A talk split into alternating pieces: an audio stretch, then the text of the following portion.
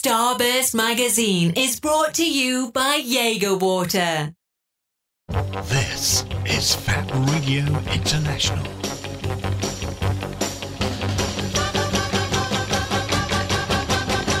Embrace the alternative.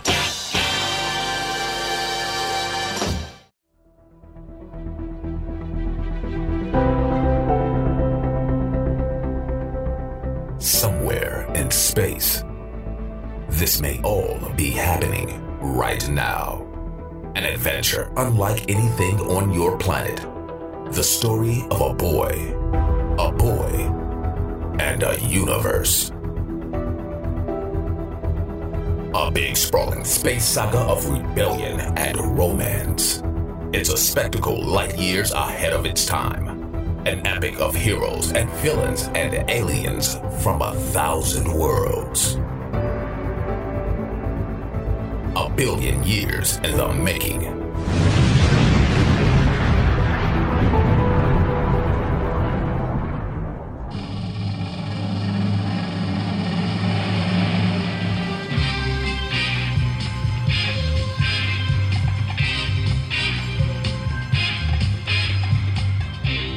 have reached the event horizon of Starburst Radio, the greatest radio show in the universe. Every Wednesday, 8 p.m. until 10 p.m. Exclusive to Fab Radio International.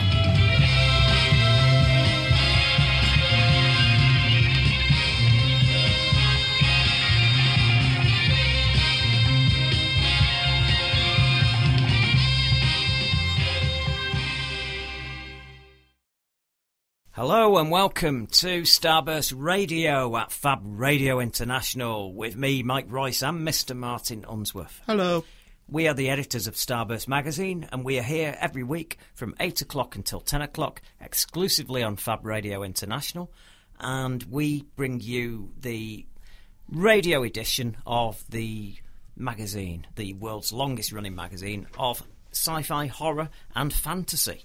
And we deal with anything that's out there. I mean, what do we deal with? What don't we deal with? We just don't do mainstream stuff. If it's got vampires, it's got sci-fi, it's got robots, it's got lasers, or it's a bit deep or heightened reality, then you'll hear about it from us. And we cover video games and comics as well as the movie and TV, but primarily you will get the movie and TV stuff. That's the main stuff. That's our bread and butter for this show. Pretty much, yeah. And I'm sort of a VR nut, and every now and again you'll have me waffle on for 10 minutes about some game that's come out that's in VR. But other than that, you're actually quite tech-free on this show. It's not too bad. Which is good, because it's usually tech night. Yeah. So, a bit of Star Trek stuff to start this week's news, because I've been covering all this for months and months and months to do with IP rights and everything, and I'm going to explain a massive event that's happened with Star Trek, which I've been talking about for about a year on this show. But to begin with, sadly, René Auberjonois. Auberjonois, it's like aubergine, that, isn't it? Auberjonois, yeah, that's how you pronounce his name. Played Odo on Deep Space Nine, and he died a couple of days ago, and that's very sad because I'm a big fan of that show. Out of all the Star Trek shows, Deep Space Nine was my favourite. I liked it best because you had the main characters, about 7 of them, like you did with Voyager, like you did with Next Gen, but with this show, you had another extended group of characters that were just equally as interesting, and sadly, you lost Aaron Eisenberg, who played Nog, Ferengi. But, like, for example, with the Ferengis, you had Rom, he was a main character, then you had someone who played his brother, Rom, and then Aaron Eisenberg played his nephew, Nog. These were only supposed to be supporting actors that had turned up in an episode from time to time, but the strength of the writing on the show meant that characters like them and a lot of other characters like Gulda Kott, who was playing a Cardassian, and quite a few other people, they ended up massive in the show as well. So it was like a massive space opera, and the story went across 7 years. It wasn't like bottle episodes like Voyager, like Deep Space Nine, where not a lot had happened, but then you'd maybe have a two-part story every few years that might alter a few things. I think the biggest change was Deanna Troi got to give up her cheerleader outfit and wear an actual uniform in the sixth season. That's about the big change on that. But this, you miss an episode and someone's lost their arm or someone's dead or whatever. Things happened and they had permanent consequences. So that was it. He was a very good character, though. René Auberjonois. That is it, because it's French pronunciation, isn't it? And the he was in Benson. Do you remember him in Benson? I do remember him in Benson. Yeah, he played Clayton Endicott III. Yeah. Yeah. And he was the stuffy, stuffed-up posh git who would look down his nose at everybody else, but he was but still had a heart of gold. He was still just a servant. Yeah, he was, yeah, but he thought he was a lot bigger than he was. He was like a Secretary of State or something. I can't remember now. I mean, it was governor. It was a governor, wasn't he? And then Benson left the TV series Soap, and that was the spin-off. And then this character came in. So he was sort of like a foil for him, wasn't he? Yeah, he didn't like Benson's crazy ways, did he? He was also in the Eyes of Laura Mars. He was indeed, which was written by John Carpenter. Yeah, it's true. And if you haven't seen that with Faye Dunaway, then you're missing a very, very, very good genre movie. So there's a recommendation. Yeah. And you can see it with anybody you want. You don't have to see it with Faye Dunaway. I'd be like, I mean, I'm a bit slow. I'm on medication. I'm slow. Sorry. I'm just looking at him like, what's he talking about now?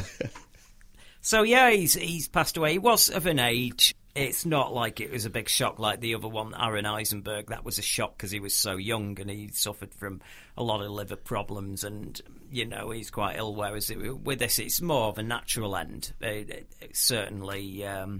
But he was very well loved in the circuit. Beloved. Absolutely beloved. There is if you go on social media, there's an outpouring of affection for the guy. And I've got to say, Deep Space Nine, of all of them, again, another reason why I like it. It's very nice to see on social media, literally all the cast are mates. They all seem to get on. They're all, I mean, maybe that's just me not knowing the truth. Maybe people are pretending a bit, but it does seem genuine to me. They especially Nana Visitor, who played Kira.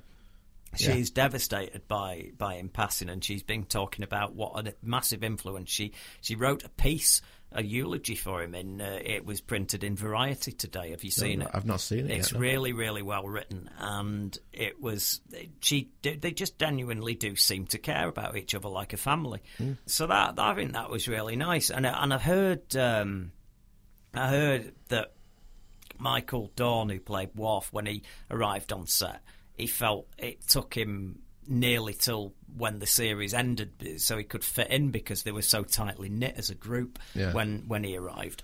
So it does sound like that. So yeah, he's going to be sadly missed, and obviously he lives on because we've yet to see the HD versions of this, but it's only a matter of time because it's been what the big success story is. People liked Next Gen anyway. People, they, believe it or not, even Voyager that people moaned about and said, oh, it's a bit, it's not very good compared to Next Gen and whatever. Whereas that still had a commercial following. Deep Space Nine at the time was very much Marmite. People were watching it, and unlike, you could watch Voyager and go, oh yeah, it's another ship that sort of looks like an Enterprise. It's got monsters every week and new races. It's got a captain, happens to be female, but she's pretty much of the same mould. And Deep Space Nine was a space station rooted there. Later on, they added a Defiant ship so they could go and explore, and it gave the writers a bit more scope.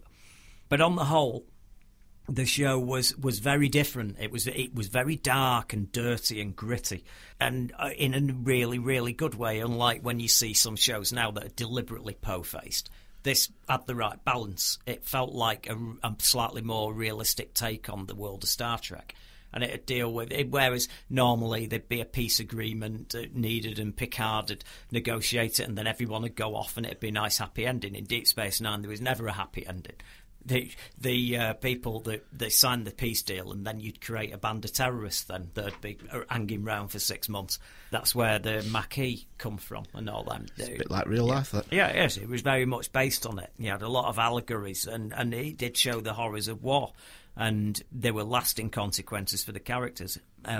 What happened was it came on Netflix alongside the others, and you know that it outperformed on Netflix, and Netflix were they've only occasionally mentioned figures because, as I've said to you, they're very clandestine about this. It's very odd because there seems to be shows that are doing well and then suddenly they just get cancelled on Netflix, whereas you'd think, God, they'd be able to run on there with that model, but they don't. And you wonder why maybe some shows they're making out are successful and not actually being as watched as you think. Possibly. They gave... And they say that they're not able to give precise figures in the same way you get attendance figures at the cinema. Well, that's really strange because this weekend they announced that 28 million people had had streamed The Irishman last week. So they do know. Of course they know. So they're like... liars, you know. And then, so basically Deep Space Nine, all of them came on at once. Star Trek Next Generation, Voyager and Deep Space Nine. Deep Space Nine streamed 3 times more than the other two. 3 times more. And so I think, if you want my opinion, I think it's because it was more mature. I think that it didn't do that well when it first came out because it was long-form storytelling. Before the days of Breaking Bad, this was in the 90s. Remember? Yeah. This was like 93 through to 2000. You're talking 20 years too early, aren't you? Really? And I think that's what it is. The depth of the characters as well, having 7 years to flesh them out. Very, very good. Plus, obviously, 24 episodes a season. Yeah. So times 7. Work that one out. That's a major investment. If I say to you, here, borrow my box set of all the seasons, I won't see you for a year or two. Yeah. You know, see you later. That's the problem, isn't it? But anyway, moving on to something more positive. I've been moaning about Star Trek on here, and I've been saying this rights issue is a nightmare. Yeah, and it's making them produce crap like Discovery, where it's supposed to be a sequel but can't look like a sequel or they'll get sued. It has to be 25% different because they're under a Bad Robot license. So I'll very quickly explain it.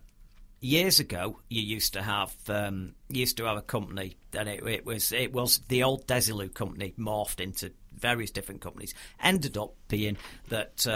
That you had a Paramount, which had a TV arm and movies, and they owned all of Star Trek. Mm. So if you had, like, for example, you went to the cinema and saw Star Trek 6, The Undiscovered Country, at the same time Next Generation was on air, and you had characters from that were playing their grandfather of the character that was in the other show. Yeah, are you with me? You had crossovers between the movies. You even had episodes of Voyager where they recreated some bits of Star Trek 6, so they could have an episode all about Sulu. You had Scotty turning up in Next Gen and walking onto a holodeck, perfect recreation of the Enterprise in the 60s. You had, and then it reached its absolute pinnacle with Deep Space Nine on the anniversary Star Trek-ish episode. They had a sequel to Tribbles that was the actual episode, The Trouble with Tribbles, but with the Deep Space Nine crew mooching around and being part of it. You had two separate, like Back to the Future too. They had the rights. They could do that. So what happened is, during the last 10 years, in between the original Star Trek movies finishing and the Abrams version, they split the company, and Paramount became 2 entities. One was CBS, and they retained the TV rights. They were primarily a television production company, and basically this was Viacom splitting into it. It was Viacom. It split into CBS for TV and Paramount. They retained the Paramount image because it was synonymous with films. So you had the two. But here's the problem. Then you had Paramount, who'd been producing Star Trek movies, couldn't produce Star Trek movies because CBS they had the rights. So JJ went, look, I want to make a Star Trek movie. So they had to get a license from their own sister company because they didn't hold the rights. So Bad Robot got a license, and that's why you had those movies looking the way they did. Yeah. They weren't allowed to use the IP. So that's gone on for quite a while. Now, the problem with that is that situation was still in place, so CBS were not wanting to spend money on Star Trek Discovery, thinking they could get it outsourced, because that was a good deal for them. I mean, CBS and Paramount, that was great that Bad Robot came along and went, we'll make it. Just we take the money, we'll give you a cut, and we'll have exclusivity on the merch. And they went, okay. And then when it got to the final signing, they turned around and said to JJ, yeah, you can't have the merch, sorry, because we want to sell our own Star Trek stuff, and you want us to not have any Star Trek merch, even the classic stuff, available for 5 years. I'm not doing it. Balls to you. So then he was very pissed off, and that's why he did the first movie and then passed it over to Alex Clueless Kurtzman and co, while he went off to do Star Wars. Yeah. Because he was going to devote himself to Star Trek for 10 years, and he was going to make sure that this new version of Star Trek was the Star Trek. So if you were in a shop, you wouldn't see a William Shatner lookalike figure with the old uniform. You'd see his characters. Yeah. And then they could both coexist after that. And he just wanted a period where he could cement that version, and they wouldn't give him that. So, cut a long story short, that went on for a while, and as you know, they ended up with Star Trek Into Darkness. It was a disaster critically, even though it made money. Then you had the last one, Beyond. Bit Star Trek Beyond, isn't it great? It always makes me think of Madness. Yeah. One step beyond, Star Trek Beyond. It just bombed cataclysmically at the box office. Ironically, that was better than Into Darkness. It was way better than Into Darkness. It was actually funny. It wasn't as po-faced, and it was a laugh. But it bombed. It really bombed. So that was sort of putting an end to that. In the meantime, CBS went, well, we want to do a TV show. Don't want to pay for it. Let's have Discovery. We'll do it as a prequel. And then they asked Bad Robot to come and do it, and then they were hit with a massive load of problems. Brian Fuller was on board to make the show, and then he ended up being got rid of because there was a guy, a sexual predator was running. I'm sorry, Les Moonves was a sexual predator, and he was running CBS Action. He was running CBS as the entire company, and now he's gone because they've cleaned house and they've been very responsible, and they acted very quickly. They didn't let it linger and give him the benefit of the doubt. They went, yeah, too many people have said the same thing, sunshine, sorry, and on your bike. Now, he wanted to make money out of Star Trek, but Brian Fuller came to him with all the design sketches, all the stuff for Discovery, and then they were told by the lawyers they had to be 25% different. So even so, it still looked quite retro that it could be 10 years before Star Trek, Kirk and Spock, the Enterprise, but there were certain differences. And Les Moonves said, that doesn't look like the Star Trek at the cinema, because at that point, in his head, the Abrams one, he wanted the Abrams one on TV. Yeah. So then he insisted on all the changes, and that's why you got all the Klingons, all the stuff, but they weren't allowed to have stuff. So you had, at the end of the first season, the Enterprise turns up, and it's supposed to be 10 years before Star Trek original series, and it looked like a hot rod. It just looked like a different ship. Yeah. And everything looked different. The uniforms were more advanced. They were communicating with holograms. And all right, the shitbag shuffled, and later on in the show you had Captain Pike, who was there. He's the guy who was in the cage, the original captain, before they got rid of him and got William Shatner. And he just makes one throwaway comment and goes, hey, all these holograms, I just want to use view screens from now on. So that doesn't cover it, because the ship, it looked like it did now. It did now. It looked really modern, really hyper-tech, really heightened, like Abrams stuff is. So that was the trap they were in. So they started doing Picard. Now, Moonves going, that was she was ousted because the actual chairman of CBS had a daughter. And he wasn't very well, the guy who had CBS. He was actually in a fire 10 years earlier, and he got badly burnt, and he was having less and less control of the company, so he turned it over to his daughter.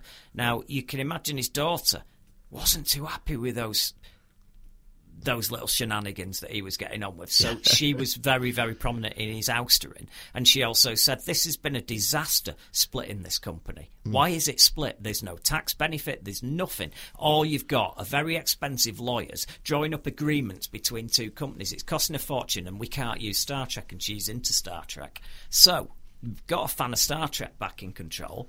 And she says, I want to merge them. And the merge has been going on for 2 years, and it's gone on while they've been developing Star Trek Picard. Mm. And I said to you, the first footage that you saw and all the stuff, it was a very generic uniform, although they could cheat a bit because it's based 30 years after the next gen. So things would look different and more modern. It's a lot easier to not use IP when you're dealing with the future. You're forward, not backwards. Yeah. But it did mean you wouldn't see the Enterprise D. It meant you wouldn't see anything or flashbacks or anything, and you'd be very stuck on characters as well. You'd have to have... If you had Geordie LaForge, he probably couldn't have his eyes a bit funny because they'd go, that's that property. Anyway, 5th of December... It's finally happened. You now no longer have CBS. You no longer have Viacom. You now have Viacom CBS on the 5th, and they've instantly started reshooting loads of bits of Star Trek Picard. Oh, God. Oh, only superficial, though.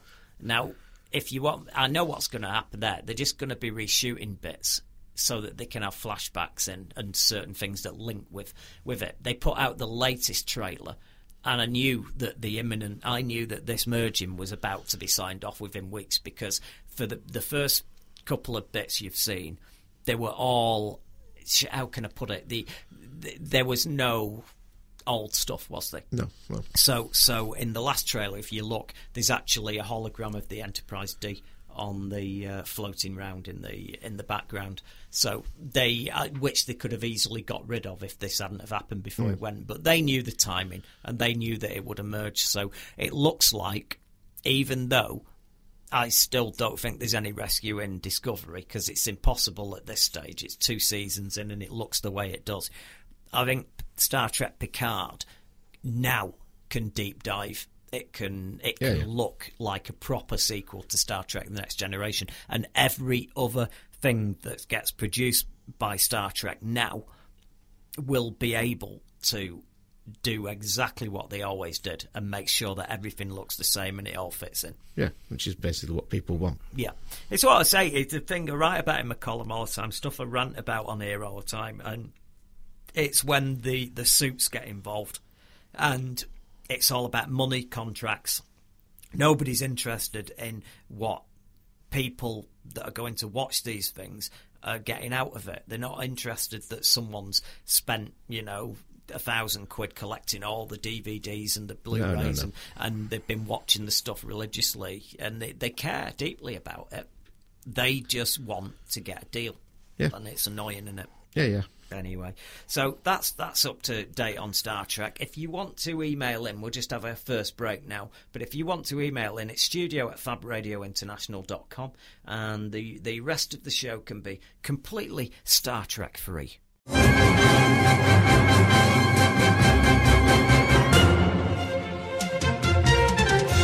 Starburst Radio, brought to you by the editors of the world's longest-running magazine of sci-fi, horror and fantasy. Every Wednesday, 8 p.m. till 10 p.m. Exclusive to Fab Radio International.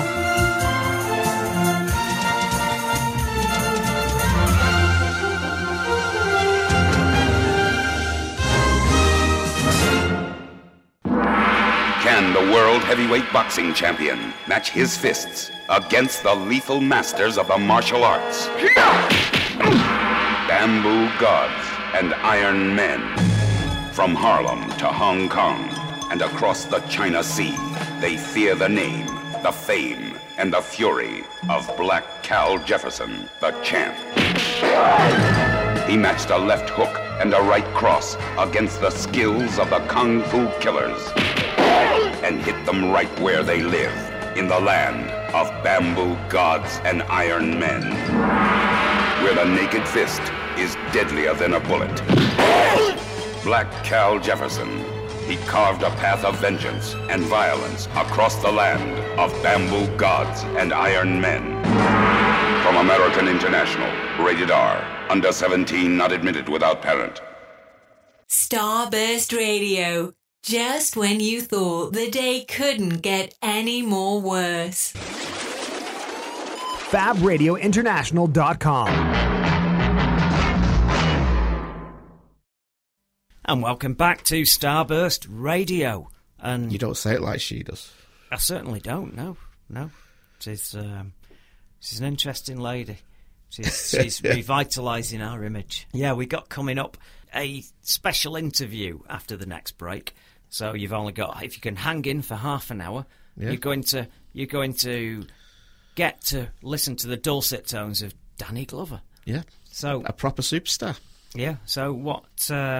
You'll have to tell me after we've listened to the interview what he was like. Tell them why you were interviewing him and what's going on. But because last weekend he did the For the Love of Sci-Fi convention here in Manchester at Bowlers, which went really well. I nipped down briefly on Saturday. Very busy. They had a lot of big stars. Carl Urban, John Bernthal.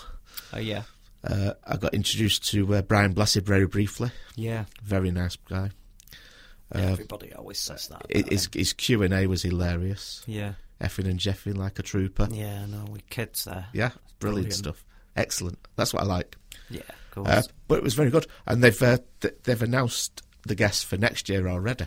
Okay. Oh, the big guests for next year. All right. Which only for one day. Yeah. They do it 2 days, I think, the 5th and 6th of December. Millie Bobby Brown. Oh, okay. I think that's looking like to be sold out. Yeah, that'll do well. All sort of like, meet and greets and photos and things like that are going to be. So are all them kids going to be there? I don't think all of them. They had a couple of them last year. Well, one with the funny teeth's got his own TV show now. Yeah, he was there last year. Yeah, have you heard about his show? I've not heard about his show. I know he's got a rock band.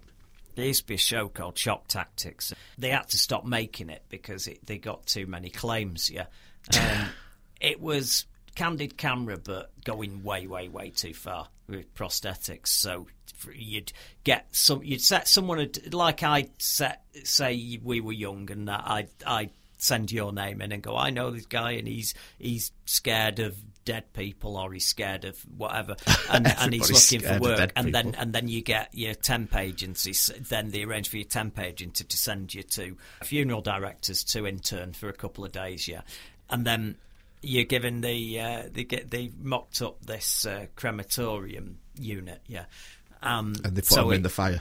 What they did was he said, you've just got to press this lever, you hold it, and then it'll just fire up. It's done in 20 minutes. I know it's not very nice, but it's fine, And then he went and did it. And then when you saw fire coming out of little bits at the top, it was all mocked up. There was nothing going on inside. It was just bits of art. And then you had someone going, bang, bang, bang, bang, bang, let me out, I'm still alive, and all that. And then he went and stopped it and got... and then he stopped it, turned it off, and then he opened the door, and then the guy was done up with all burns and everything, all prosthetics. And he came out and he's going, you burned me, I'm going to kill you, and chased him. It's too much, isn't it? And then he chopped his head off and... They had to cancel the show. See, that wasn't bad. Not the one. It went all Noel Edmonds on them. They didn't get sued for that. The one they got sued for was they did an alien kidnap. So they were in a car, and then there's a massive beam of light that was from a helicopter. But then you got took somewhere forcibly, and held, and it was and probed. Yeah, well, they didn't get to that point, but the person believed it totally. And so he's doing a sort of toned down version of that now. He's basically got a hidden camera show where it's like Game for a Laugh. Yeah, it's a bit more. It's like halfway between Game for a Laugh and Shock Tactics. It's Scare Tactics, I think it was called. And he's I've only seen one, and someone gets sent there on a babysitting gig, and she's the one who's set up, and everyone in the house are all actors, and there's possessed dolls, and the dolls start coming to life and attacking her. Well, that's just normal weekend for you. I know, there you go. So I don't know. I mean, he's a funny-looking guy, isn't he? That's a funny-looking little guy, isn't he? That's not very fair. Yeah, I know, but the guy out, we were talking the other week, Sixth Sense, He started out like quite a nice, cute-looking lad who you'd think, oh, he's going to grow up to be a Leonardo DiCaprio or something, and he's going to be a leading man, him, and yeah, he's grown up proper ugly, hasn't he? He's got a metabolism problem, I'm sure. What do you mean? Well, he can't stop eating. You say he can't stop eating, you know, it's a sweeping statement, that. Maybe you're right, but that doesn't explain his face. That's all I'm going to say. Anyway, so that's yeah. I hope they get all of them. They sort of hang round together. I don't know about her, but the lads all hang round together, don't they? Yes. Yeah, they hassled Jeremy Corbyn, you know.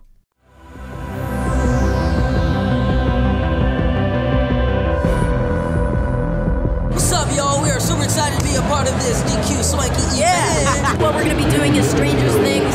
Scavenger hunts. We're going to try to go around the room and find VIP guests and take selfies with them or take items from them. It'll be a little bit of an embarrassing experience, but kind of exhilarating. Yeah, yeah. I hope the people are nice. I hope no one yells at us. Or I would yell. Oh, they punch us in the face. No punching. Just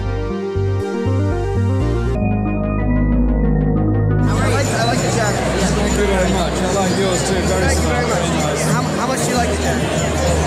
A lot. A lot? Wonderful. It's too small for me, though. You want to try it on? It's the size problem. It's the size problem? I can imagine that. My shoulder. It wouldn't work. I like your jacket. Yeah. What if I try yours on real quick? Well, I think I'll stick with it. Minus 1 point.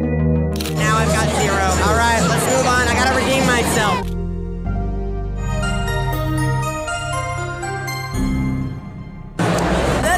Thank you guys. We hope you enjoyed this. Yeah, that was so fun. We made some new friends. We got some cool reactions though. Well, thank you guys for watching Stranger Things.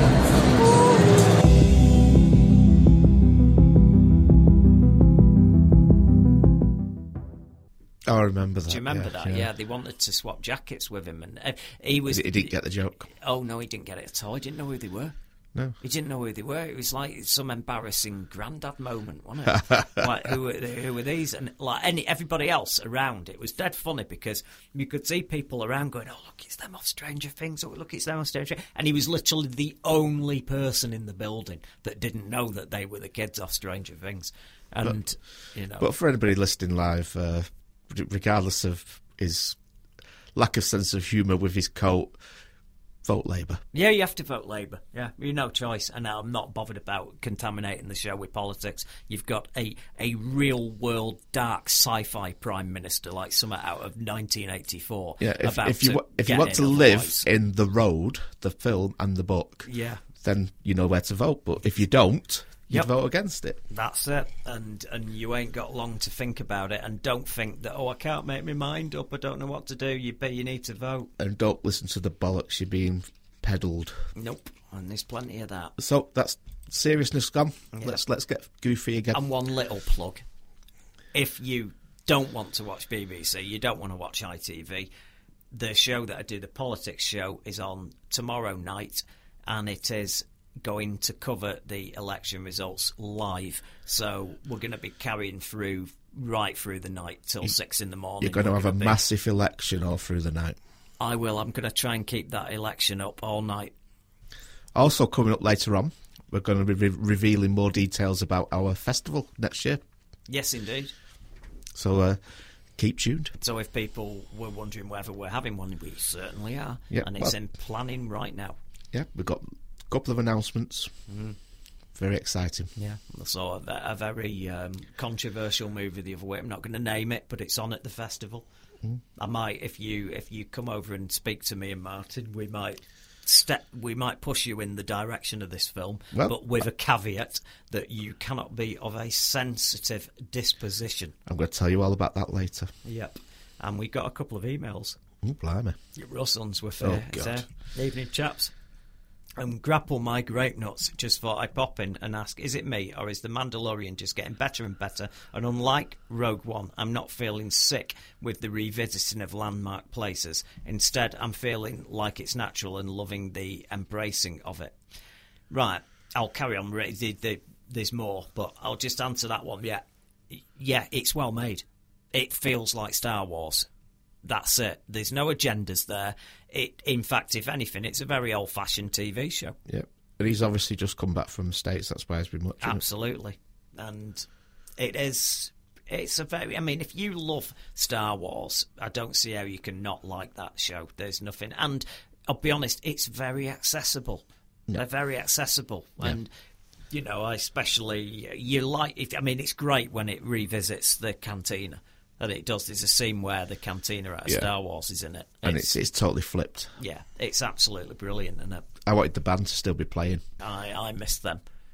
Would you like to do that song again? Or maybe they should have been busking outside or something. Yeah. They should have been there, shouldn't they? Or Jar Jar's outside busking, you know. He also says, I only hope all future Star Wars is this quality, and we'll find out if Rise of Skywalker is just as good come midnight this time next week. Well, whoa, it's a mixed bag on that. There's a lot of access media who have been given a lot of internal access to it, and they've been sort of had their loyalty sort of bought. They're saying it's brilliant. Some people are a bit woo-wah. Hayden Christensen is in downright revolution about it. He's not happy with the way something's gone down. Oh, they reckon enough. Well, this is it. I mean, I can say more when it's out. I know certain bits, and there'll be more. And I've deliberately not looked at the source that I normally use for this sort of thing. HP. Well, I mean, has actually seen the film, and John Boyega is not happy with the film. But there's another thing. We just got to wait and see. Was you hanging about with him? No, well, I've heard. That's all. So I do not know what to think. I mean, to be honest, anything's better than the last one for me. It would have to be absolutely apocalyptic for me not to prefer it to the last one. It's a good job Chris isn't on this one. I can't help how I feel. I've not been grabbed by the new trilogy that much. I really haven't. I started off at the beginning. I thought, okay, it's a bit of a remake of Episode 4, The New Hope, kind of like Kylo Ren. He's good. The Knights of Ren seem really interesting. And basically this but you can't go and do that to Luke Skywalker, because I'm just not going to be on board with that, and that's my problem, and I can't get past it. And I've had plenty of time. I've seen it twice, and I won't be ever watching it again. It just doesn't feel like Star Wars to me. It just didn't. And I don't like the story, and I'm not a big fan of that interpretation of that character. Now, you know, it's all well and good trying to bring something in a new direction, but I've got to say, I mean, it's supposed to be a mainstream movie. It's supposed to be a blockbuster. It really is. It starts with the clue is in the opening line a long time ago in a galaxy far, far away.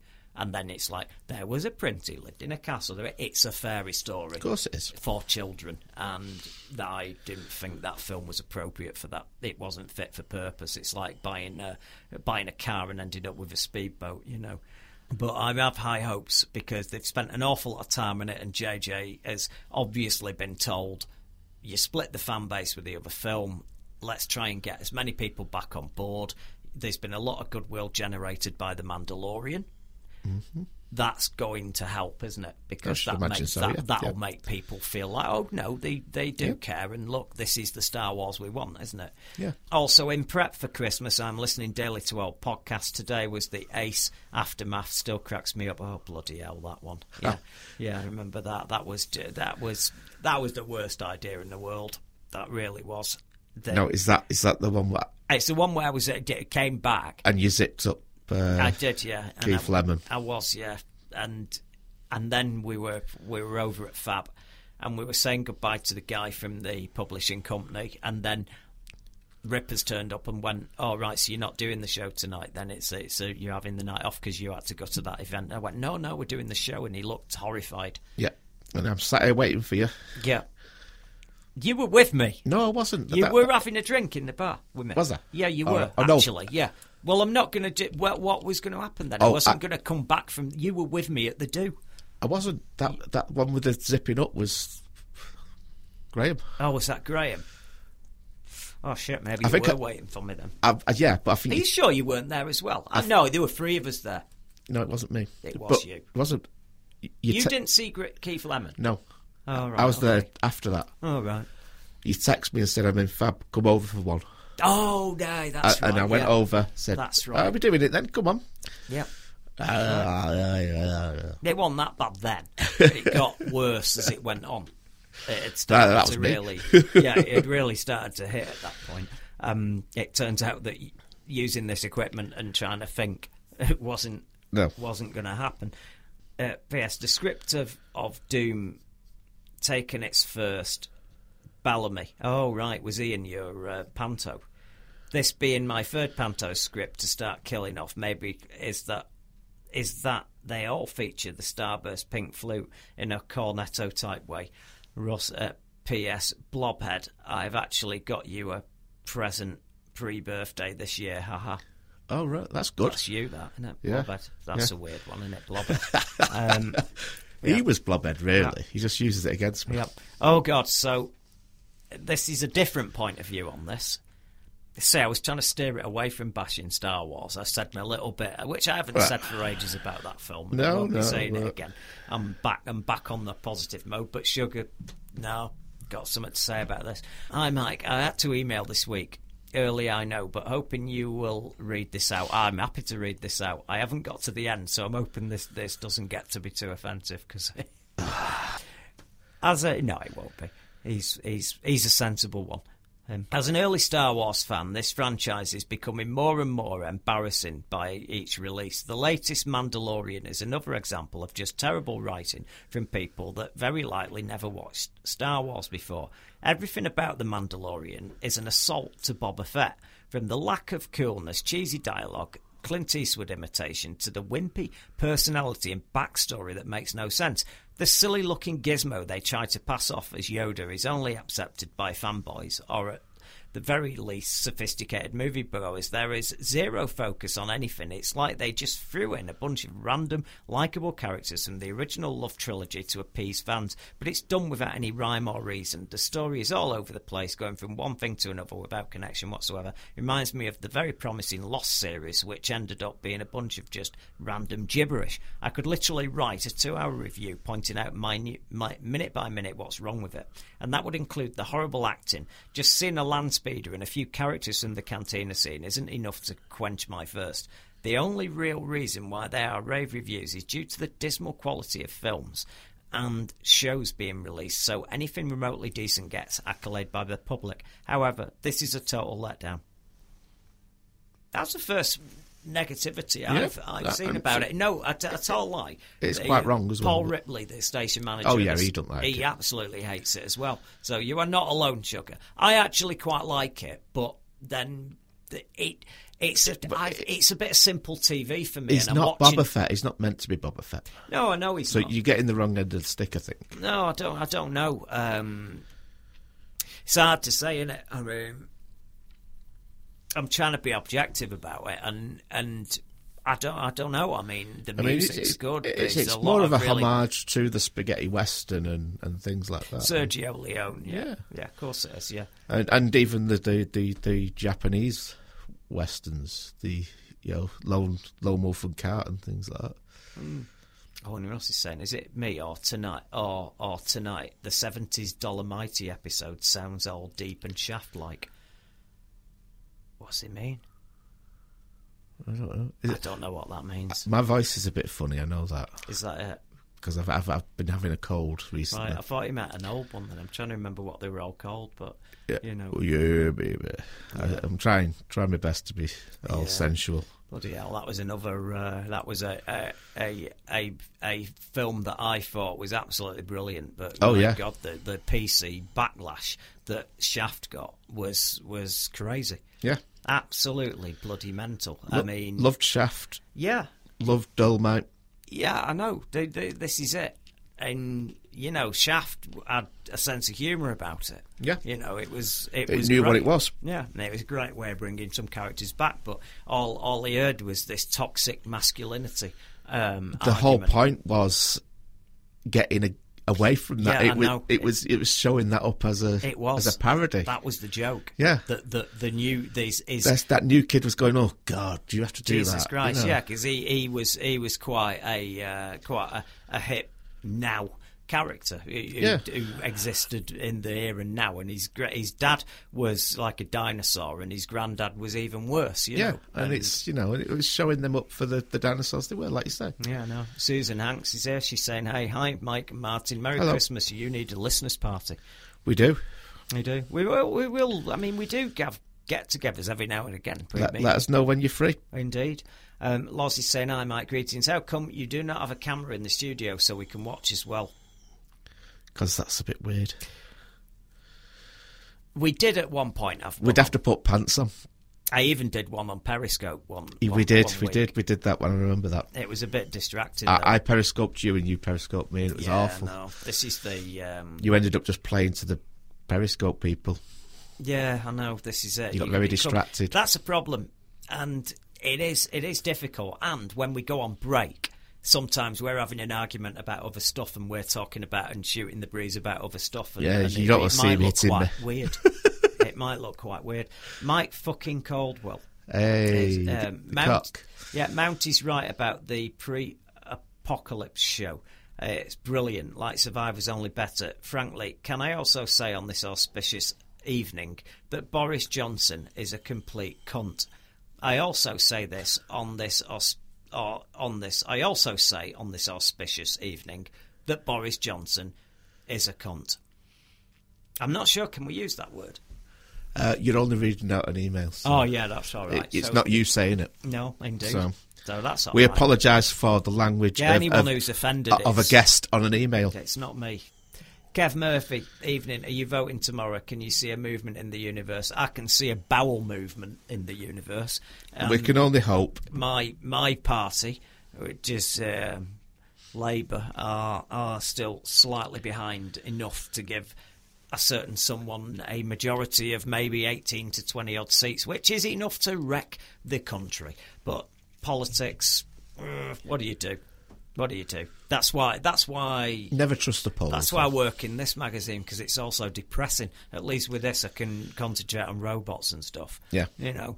Gaz Newborn, sorry to mention politics. I always listen when you do elections, but my God, this one is so important. We'll be listening tomorrow. Fuck work. Exactly, Gaz. I think everyone should watch it to a certain degree tomorrow night, because there's so much at stake. And As long as they've voted, though. Yeah. Please, that's the big thing. Yeah, do vote.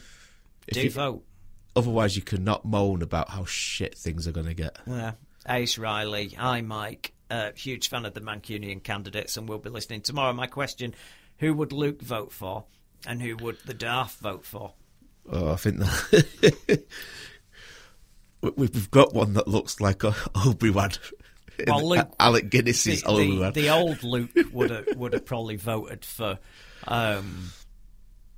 Labour, but I reckon the new one would probably not vote. He'd probably just stay in that cave, wouldn't he? Yeah. But Darth, who would Darth vote for? Well, I think Darth. I think he's got an awful lot in common with Boris, to be honest. Apart from the fact that Darth Vader can actually put a sentence together. Indeed.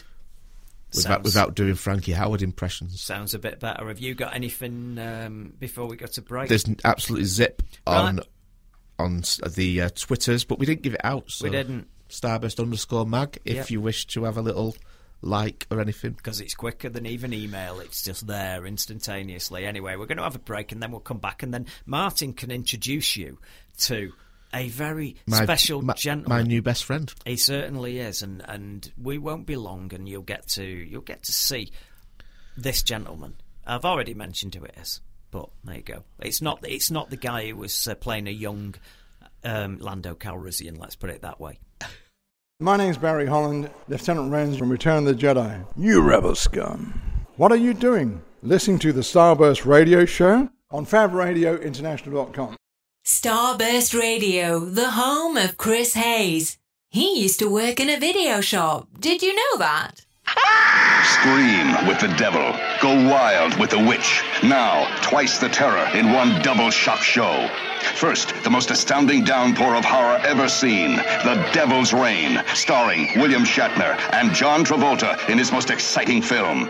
From the creators of Planet of the Apes, Heaven Help Us All, When the Devil's Reign. Plus, on the same show, the girl with the powers of the super unnatural, the Virgin Witch. She'll take you on and turn you on. The witching hour is here. The Virgin Witch. See two double shockers from Joseph Brenner releasing. The Devil's Reign, plus the Virgin Witch. Together, they'll leave you gasping. This program, rated R.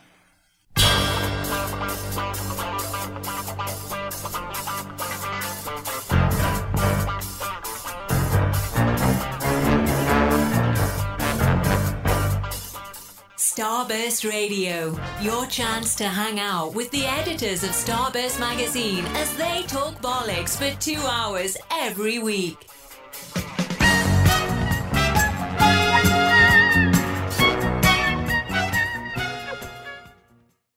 Starburst Magazine, issue 467, available from a newsagent near you or download to your tablet today.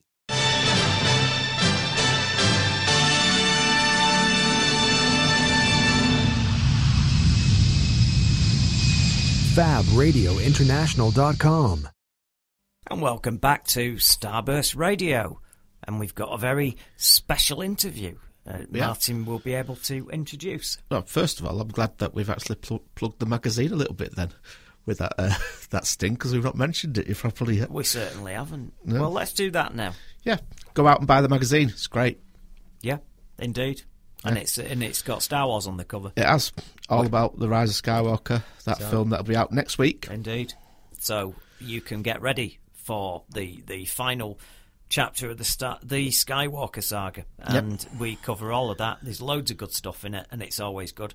And we just sent to print the issue after, which we may be able to chat about next week. But just to remind you, this is the last live show of 2019, because next week it will be our Christmas special, which will be a pre-record, but we'll be going out at the same time, 8:00 until 10. And if you miss any of these shows, you can get them on iTunes as a podcast. Yes, and don't forget to like and subscribe.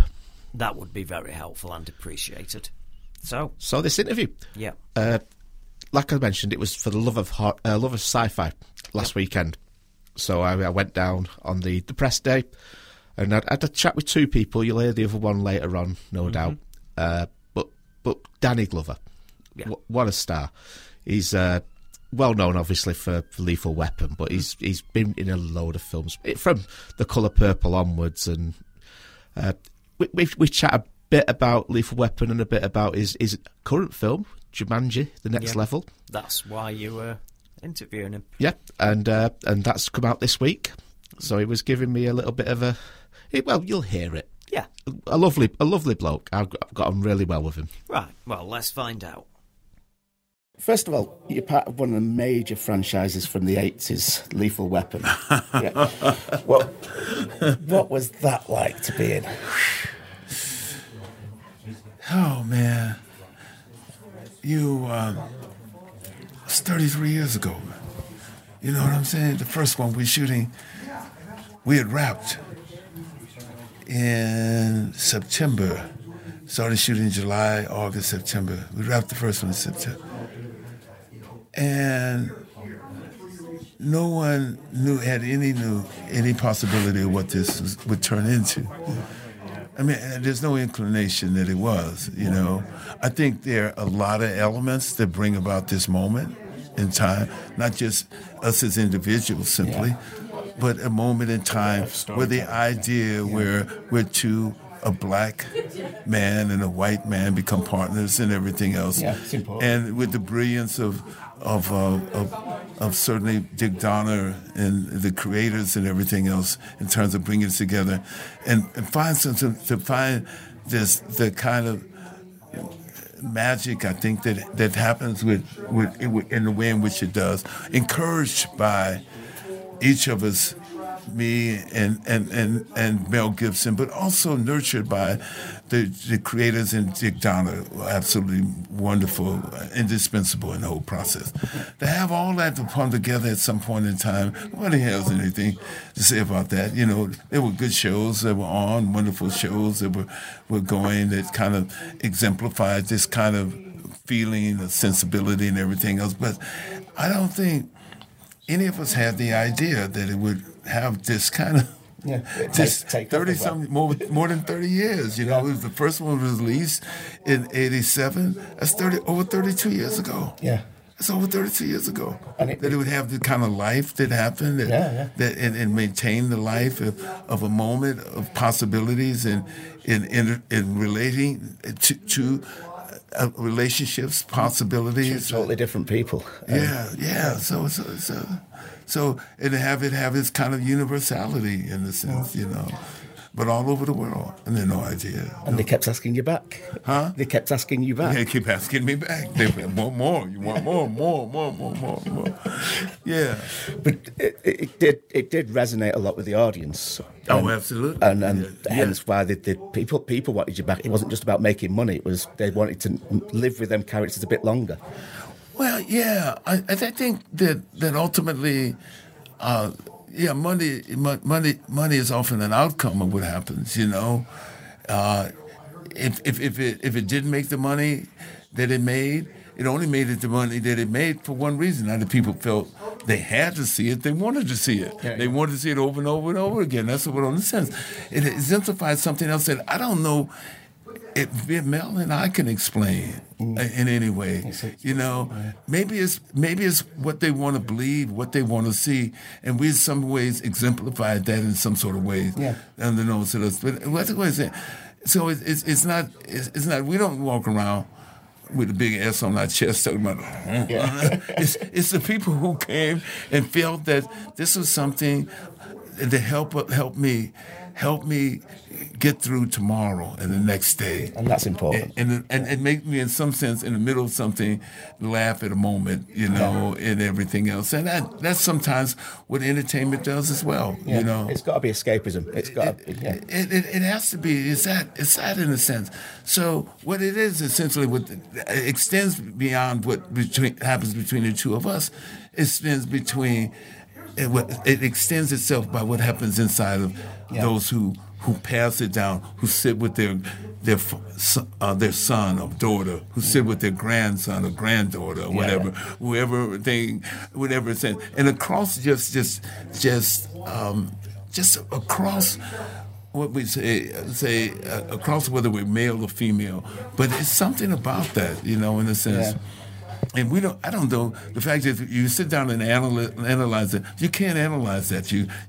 You can't write a dissertation and analyze that and say this is a prescription to get this and that and that. And there's something happened with the beautiful thing of film, because film is right here.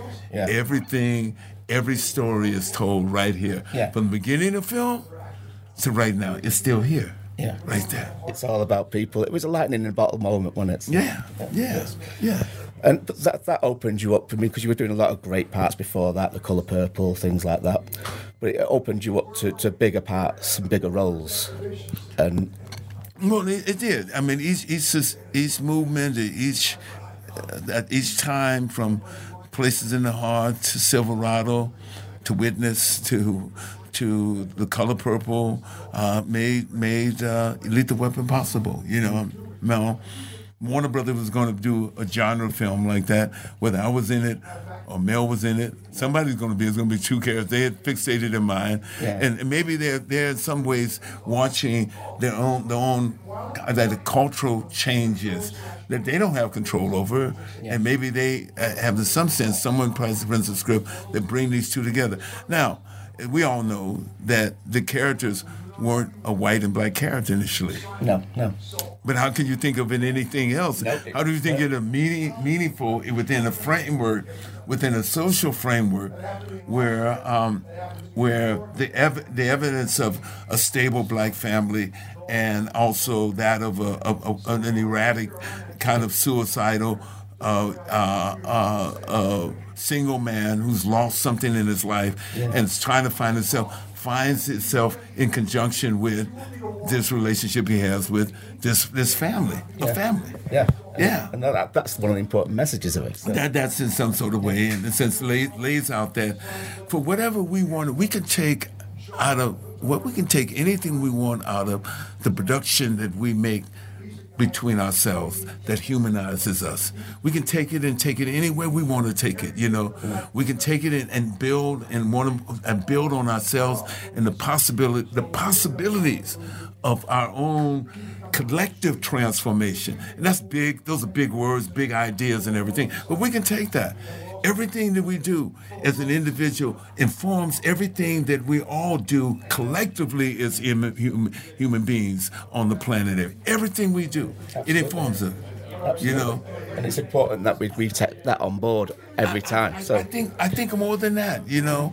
So in a sense, I want to believe that my work is a work that sensitized me in a different way.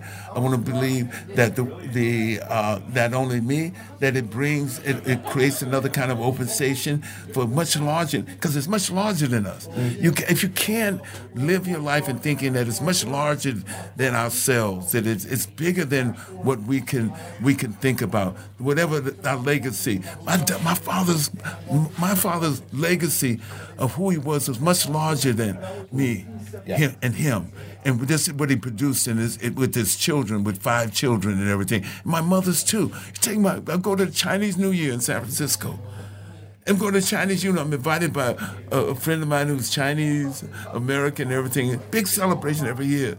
I come there, 5 guys come up to me, Chinese.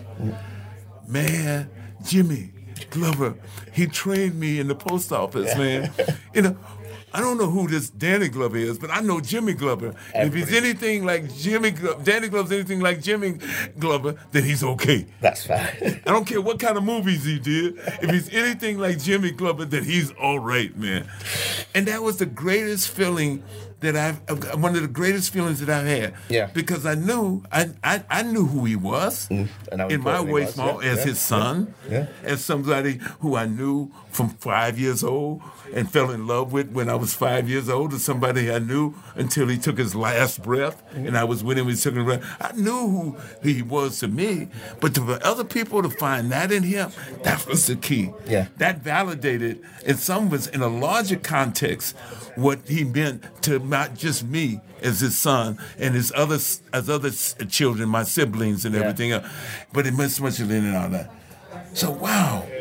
When I saw them celebrate him, they were saying, he just said in Mandarin, he says, I don't know who this other guy is, Danny Glover, but I know Jimmy Glover, you know. That's important. And that's it.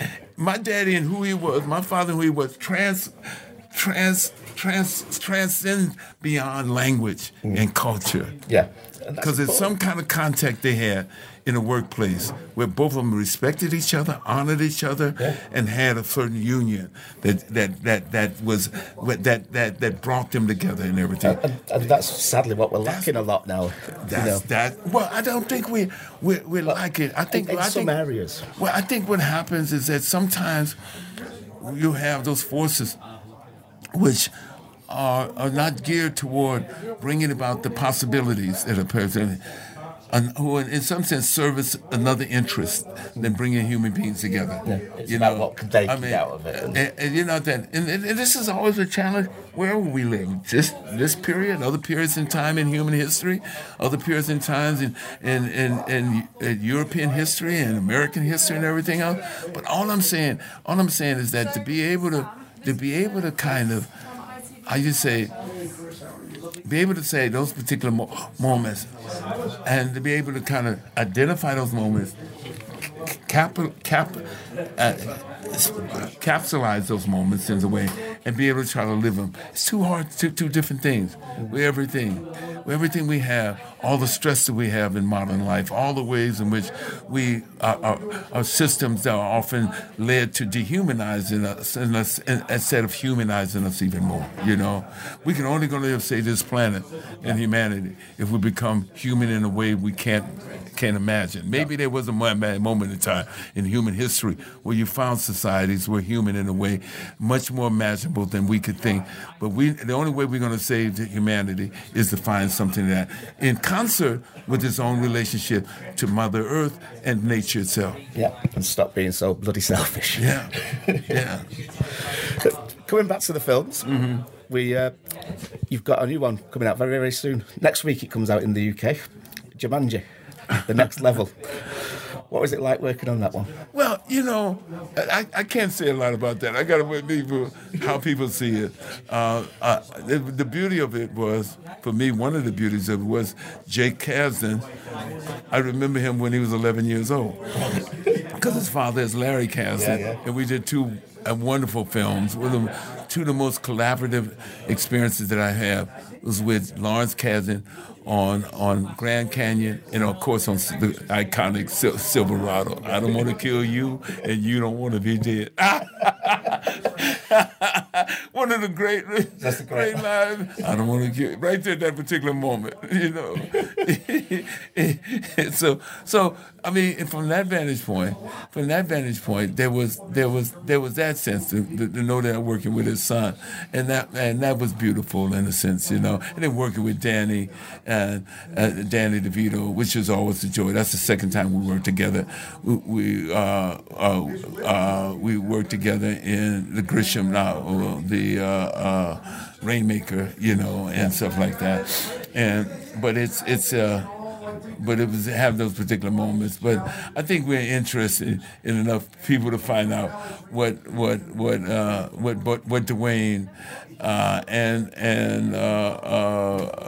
and Chris, not Chris, but Dwayne and Kevin do with it. It's a beautiful part of it. Yeah. All right. Would you have preferred to actually get your hands dirty and get in the jungle and all that sort of thing? Or? Well, I don't know. The story is in of itself. You know what I'm saying? Yeah. I'm a little too old to run around. Come on, say it. I'm a little too old running around in the jungle.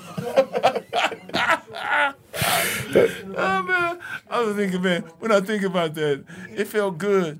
You know, it felt good and Predator running around, jumping here, hanging off this thing right here, fighting hand-to-hand combat with the Predator himself and everything else. And that felt good, but that was 1990.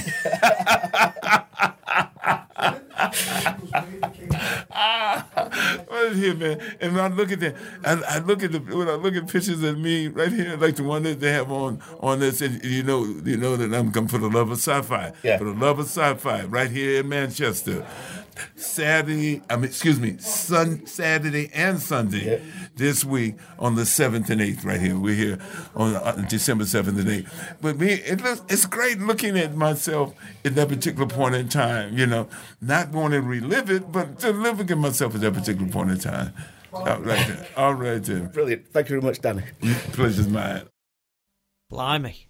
There's a lot going on in his mind, isn't there? Yep, lovely bloke. He is. He sounds really nice, actually. And he genuinely, he doesn't sound like he's up his own backside like some of these. Nope.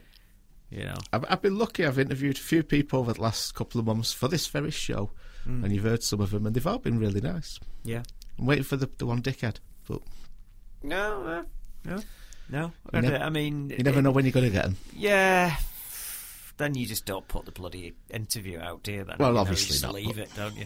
But no, I know where you're coming from. I mean, I've met a few that are a bit woo-wah, and I've met some that are really great, you know. But you know, as you heard, he was very forthcoming in his own opinions and his own. Yeah, he would just wanted to tell his stories, and that's great. Yeah, of course. But yeah, he just seemed really relaxed, didn't he? Yeah, really, yeah. You know, nice that you got him.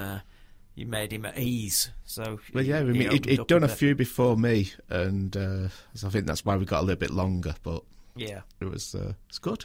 Good, man. Well, that was interesting. That film. When was that released? It was that. The Jumanji film came out. I think it's tomorrow. Is it tomorrow? It's not out yet, is it? Or tonight even. Yeah.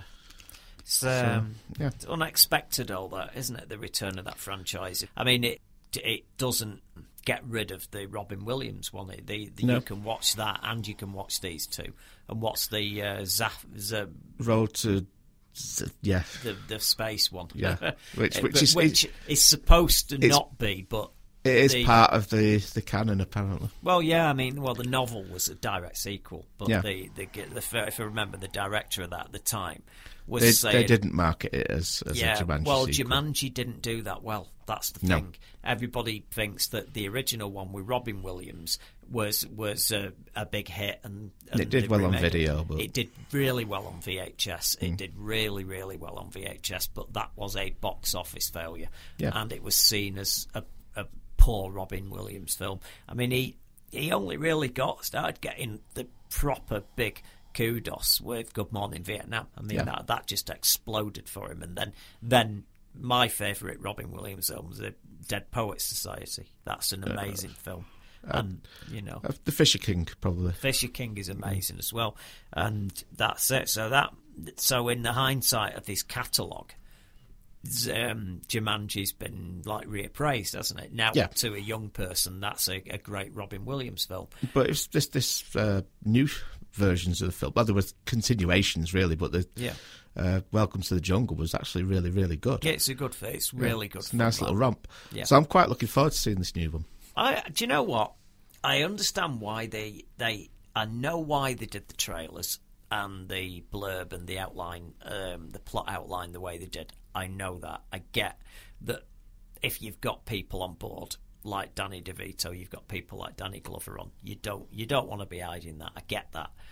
But I do think that would have been a great twist to be watching that film and then realise, and you think that you're going seeing a film where it's the same again, those kids go into the video game characters and get on with it. I think the fact that it's the two granddads, I mean, that would have been a hilarious shock that if you... Yeah. But I get it, that was your unique selling point, a reason to see a follow-up. Yeah, it's not just doing the same old thing. Yeah, I know. I just thought it's quite... Because it's quite a funny idea, that. Yeah. But I always like that bit where, like in the other one, they're playing against type, aren't they? Where their avatars are not what they expect them to be. Yeah, and they've got obviously the one who's really looked out is the one who ends up The Rock, isn't he? Yeah, and he's like the little nerdling. Yeah, I know that's brilliant. And was it the girl ends up Jack Black? Going, I'm a middle-aged man. Yeah. Yeah, loved it. Very good. A lot of fun. Yeah, I like that. So, there've been a few trailers hit this week. They have indeed, some biggies. Right. Well, Wonder Woman, 1984. I don't know if they're going to actually call it Wonder Woman 1984 when it's released, because all the posters, all the blurb, all the promotional materials are all WW84. Yeah. So I don't know whether that's just the marketing. I think that's just for hashtags. Yeah, I just wonder, because you know how it is. You end up with weird situations where the official BBF classifications are sometimes quite bonkers. You know, Kill Bill, Volume 2, the actual certificate that came up on the screen just said Volume 2 has been... I don't know how they... yeah, that's bizarre, because you have to get a proper certificate for that. Yeah, I know, yeah. So, yeah, well, Wonder Woman 1984, that...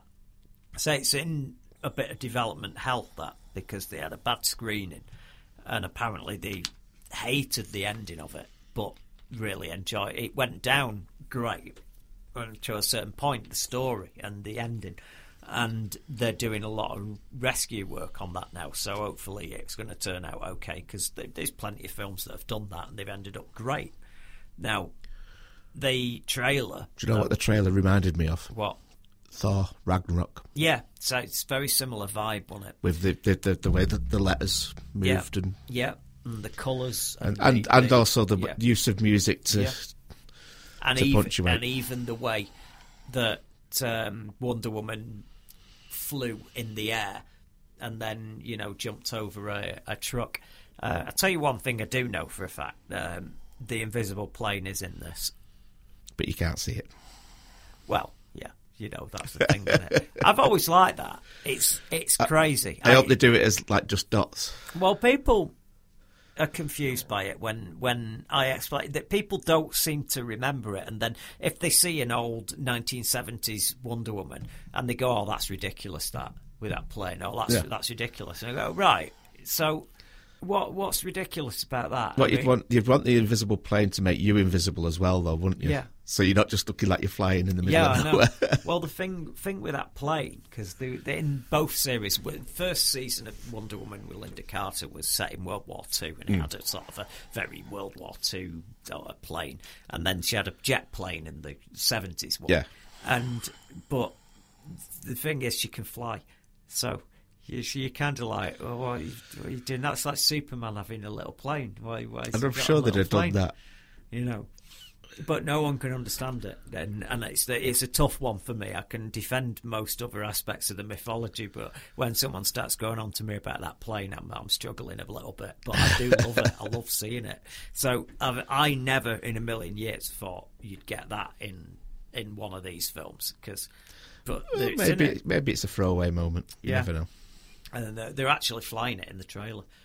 There and Steve Trevor are in it. You just see a couple of seconds of it. All right. And it's see-through, so it's bound to be that, isn't it? But I loved it. One of the most amazing things about it is the Blue Monday, the synth version by the Swedish guy. I'm not a big fan of the New Order band. Oh, I know you hate the song. I get that. But yeah, I think I like nailed the era though, didn't it? The way they punctuated the trailer with the drums, that was good. Yeah, I enjoyed that a lot. But yeah, right about the Ragnarok thing, it's got that where you're expecting a certain. You've seen the other one, you're expecting something similar, maybe brought more up to date, and all of a sudden it's very pop art. It's very very different. Now it's the same director, Patty Jenkins, isn't it? And she's she got an awful lot. I personally thought she was up her own arse a little bit. I mean, she kept going on Twitter every 5 minutes. It's an amazing achievement for womankind to finally have a strong female character. Jesus Christ. That's a bit rude to have all the other strong female characters. Yeah. This is the thing that got me. I mean, what? You think that's the first female character that's had a blockbuster runaway hit? Well, au contraire. Hello, Alien. Ripley. Yeah, Aliens. Jesus, Aliens took a fortune at the box office. You know, even in the first one, she was a tough lady. She got to the end, she was the last person standing, but in Aliens, she was bloody out-marined the Marines in that film. Yeah, yeah. You know, get away from her, you bitch. And then you've got Patty Jenkins going, at last. Oh, go off, get off with yourself. Yeah. That's insulting, but I can't. Again, well, I do like the character of Wonder Woman. I love the mythology. I did enjoy Linda Carter as Wonder Woman when I was a kid growing up. It's great fun. Whilst there was a couple of great points in it. Oh, dear me. Dear me. A lasso thing. Oh, yeah, yeah. Well, yeah, what was good about that TV show, though, she was actually fighting. All right, it still had a bit of the Incredible Hulk about it and Spider-Man where... She'd be closing down a drug dealer or whatever. Ninjas. But there were some supervillains in it, and she fought a Nazi Wonder Woman at one point and stuff, and it's quite good. But her as Wonder Woman, no problem. I hated that battle at the end of the other one. Again, it was more of a DC. Yeah, it was just more of the reliance on special effects again, you know, and so. Yeah, that was it. But this is my kind of film.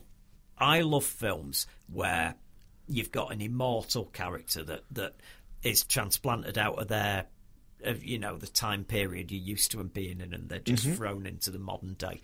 I love that. And what's good about this is you've took her out of World War One, and then she's in an era that's round about the time when the Linda Carter series was on. So probably when it finishes, it's about 3, because it ran to about 82, I think. Yeah. So I quite like this. I like the idea. I like the look of it a lot. It's interesting that Chris Pine's back in it. Yeah. because he's a fish out of water again. That's another aspect I like. It's interesting to see what they do with that character and how they're going to explain he's not aging. Yeah, and they're very much now just rolling with this, aren't they? They're just putting him out, and I don't know they're even going to bother with any crossover bits. I think that'd be disastrous. Well, you've got two characters that have worked, that have done well, been well received publicly, Aquaman and Wonder Woman, and Shazam now. But Shazam wasn't that crossed over. I mean, it wasn't meant to be. Well, they shitbag shuffled. Yeah. You were supposed to have a cameo by Henry Cavill at the end, and instead you just had the Henry Cavill Superman costume but cut the head off, which worked actually, really worked well. So, I mean, at the moment they're casting for Superman, but Cavill is still doing interviews saying, no, I'm dying to get back to doing that character. And I go, well, I don't think you're going to have a say in it, Sunshine. Because they want to burn the bridges. And... yeah, they do. That po-faced version didn't work. And, you know, and all the moaning from Affleck has got him out of that role. So you've got a new, but you can't really start like a crazy quilt, can you? You're starting bits, oh, we'll have him there and not him. And I think... they've got to do it again. But have you heard all this talk about this Snyder cut of Justice League and why all of them are all crying out for this, and they're saying, oh, we want the release of the Zack Snyder cut, because anyone who's not aware, that you probably all will be, but the film was part way being done, but during the making of it, Batman versus Superman had bombed. There was a big massive backlash against it, and they decided we need to change direction a little bit with this, but it was halfway through making it, and then Zack Snyder had a bereavement and stepped down, and they drafted in Joss Whedon, and he Whedonized it. But here's the thing, Zack Snyder had his way with Man of Steel, and everybody hated that version of Superman. A lot of people did. I mean, there's some people who think it's great, but they're very much in the minority on that, and the takings show, because it just stopped dead after the first week. Batman v Superman, pretty much everybody hated that film. I don't know, there's hardly anybody I've heard even say it was okay or watchable. So why the hell would you want... and don't get me wrong, Justice League's a mess. It feels like a Frankenstein of a film. You can see the joins a mile off. Why would you think that the Snyder cut, when you've had two, say, Gus, if I say one of them a disaster and one very mixed bag, that both of them films, they've not been received well at all, and they've not took the money that was expected. And surely he'd left early enough where they hadn't filmed everything. Apparently they'd filmed enough for his cut to have been put together, and they wanted changes to lighten the mood, and Whedon filmed them. It was in post-production when he left, apparently. It was further on than you know. And apparently the Snyder cut just needs special effects work. Like the final cut. That was hideous. That moustache and some of the fight sequences. I've got to say, in that, when you at the same time you've got Marvel introducing you to Thanos, which as a computer-generated bad guy played by Brolin, what a character. We've got a new version of Thanos now as well. Have you seen that? Are you talking about Donald Trump's Twitter feed? It's like insanity, isn't it? Yeah. It's like insanity. But I think he's certainly put himself in the right mode. Well, the thing is, they had him... they just put him, his face superimposed. It's not even very good. No, I know, but they've just put him over Thanos when he's doing the snap, and then you see everyone disappearing. So, like, okay, so on one level, what he's this strong guy, is he? And that's what he's supposed to be getting off. So he's a mass murderer. Yeah, he's killed half the people in the universe. He's owning up. Billions upon billions of people. He's a mass murderer. He wants to portray himself as a mass murderer who actually lost at the end as well. Yeah. So he's a loser and a mass murderer. Well, you know, this is the way we want it to go. God, talk about pop culture.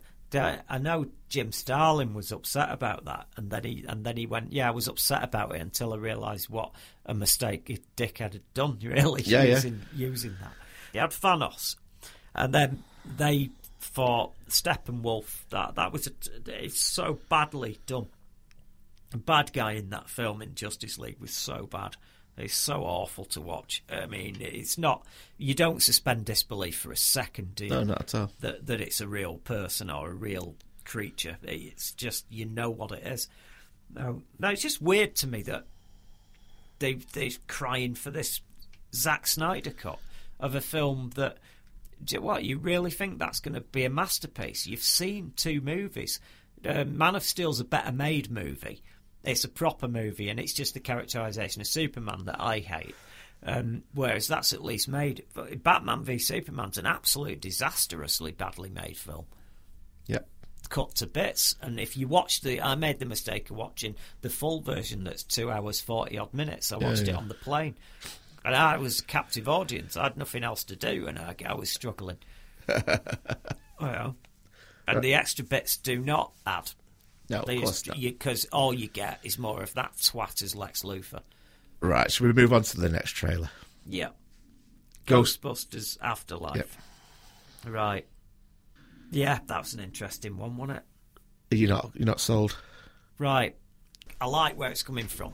Those are the grandparents of Egon, and anybody that people are actually arguing about this online going, are they really? Is it? And they've got, no, they've left it open-ended.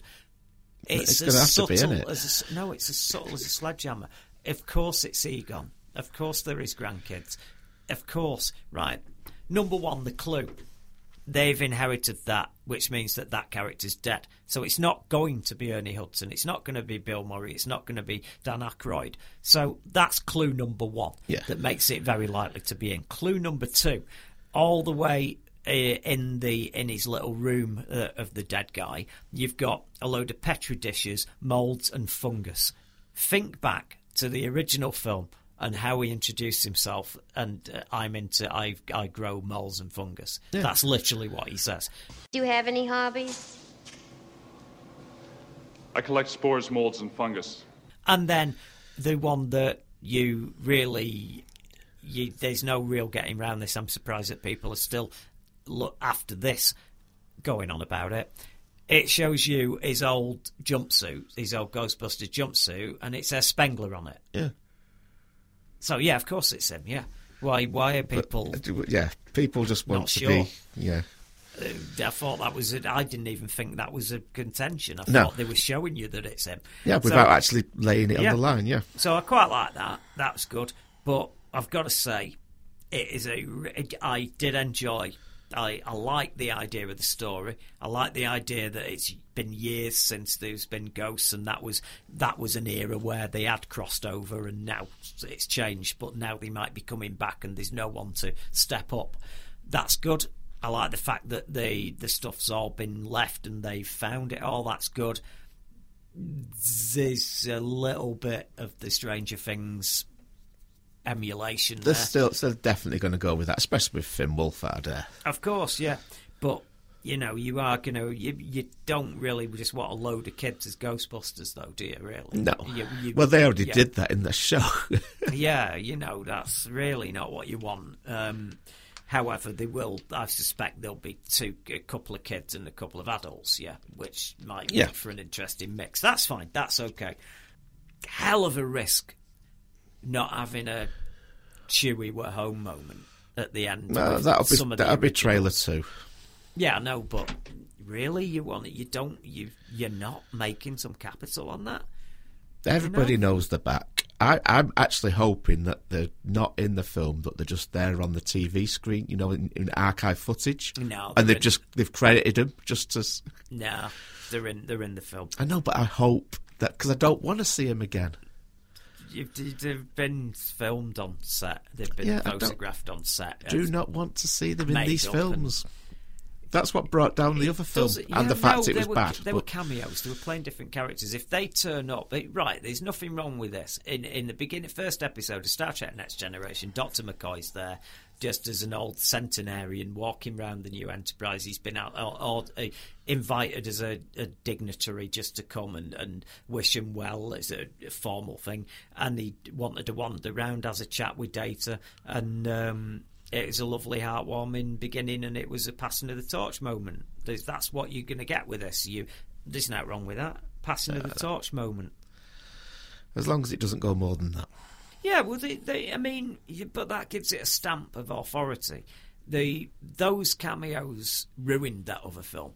That was awful. They were fucking dreadful. I mean, you've got Bill Murray. I can't believe he agreed to do that. It was so shit.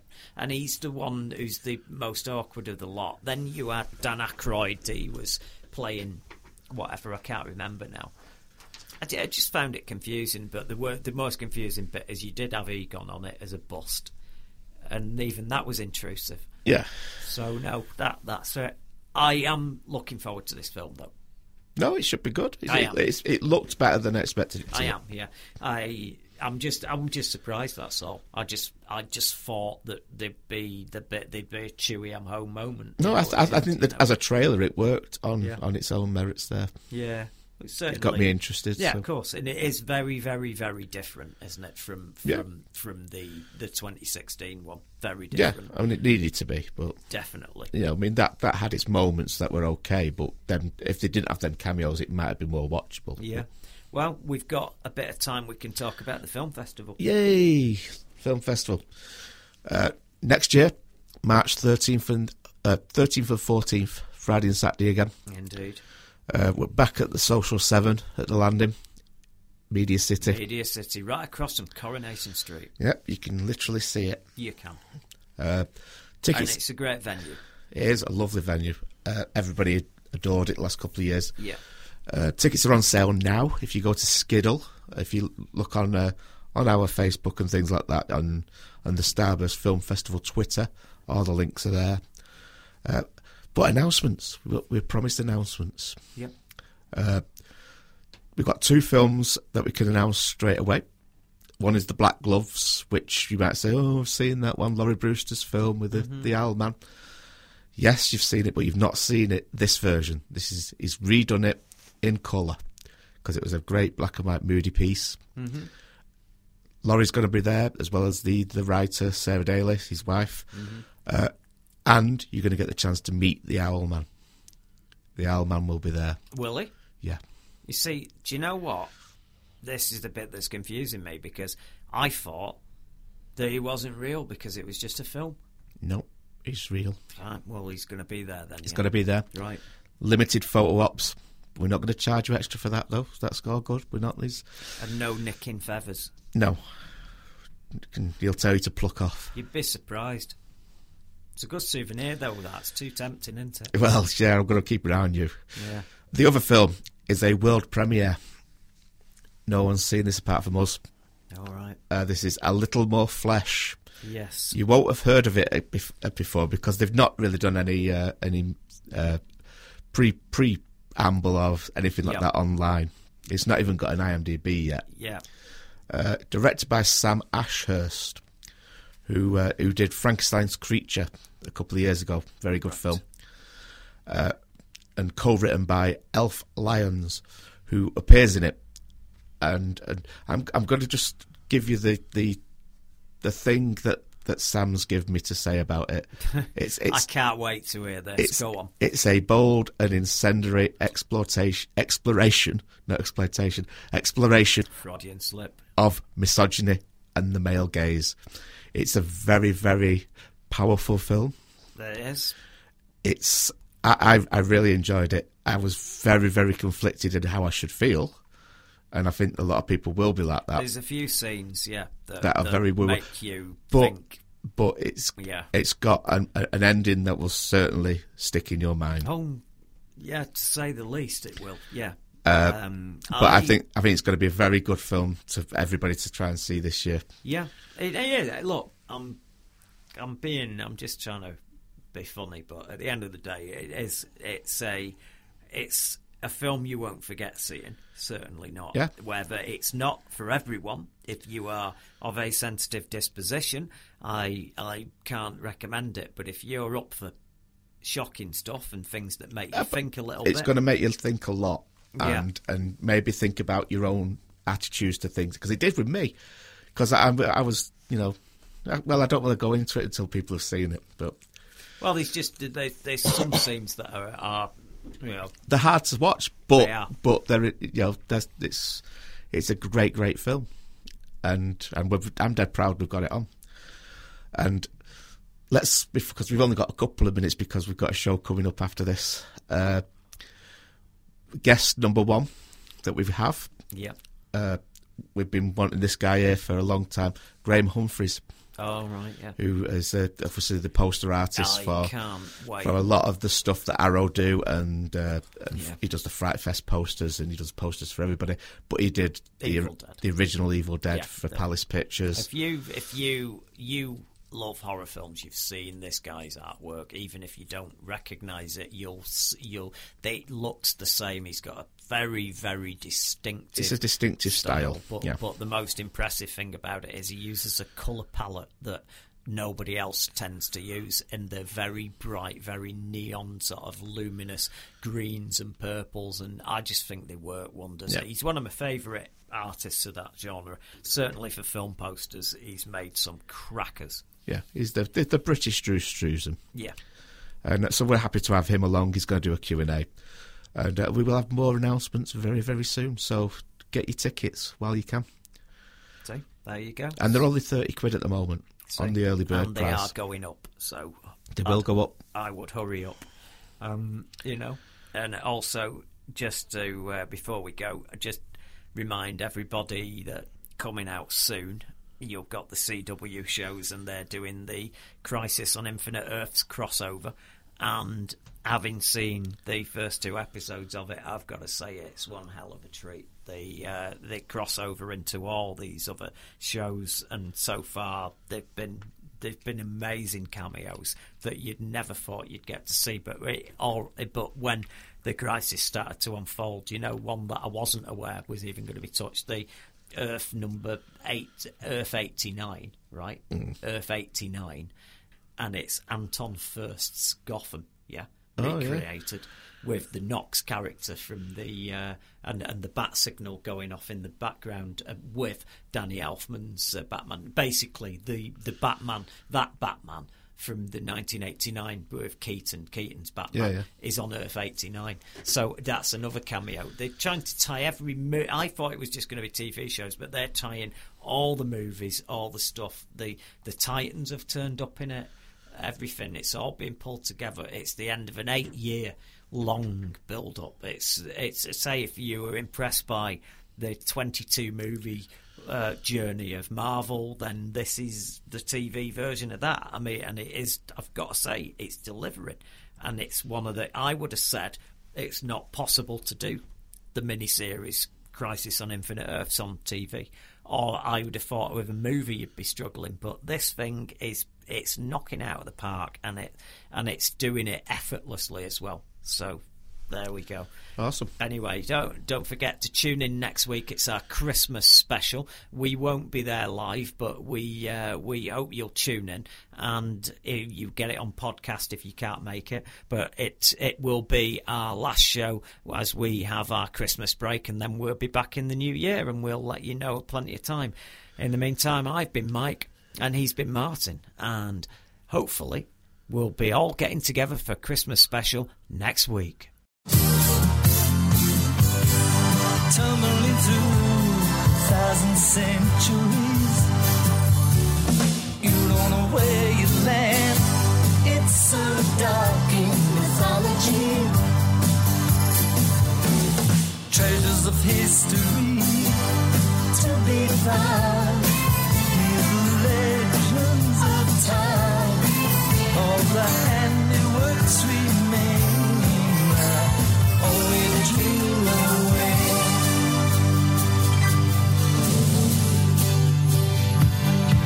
Orion, I am,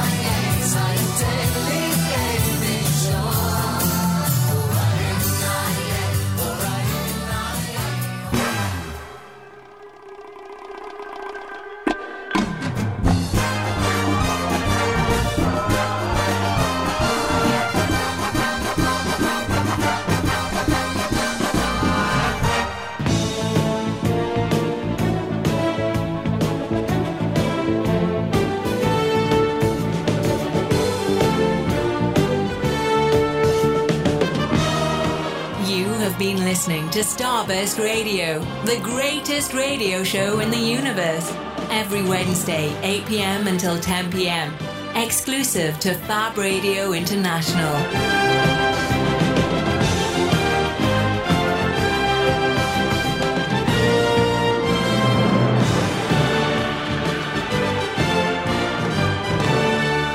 Starburst Radio is sponsored by Fab Cafe, TV and movie theme bar, 109 Portland Street, Manchester.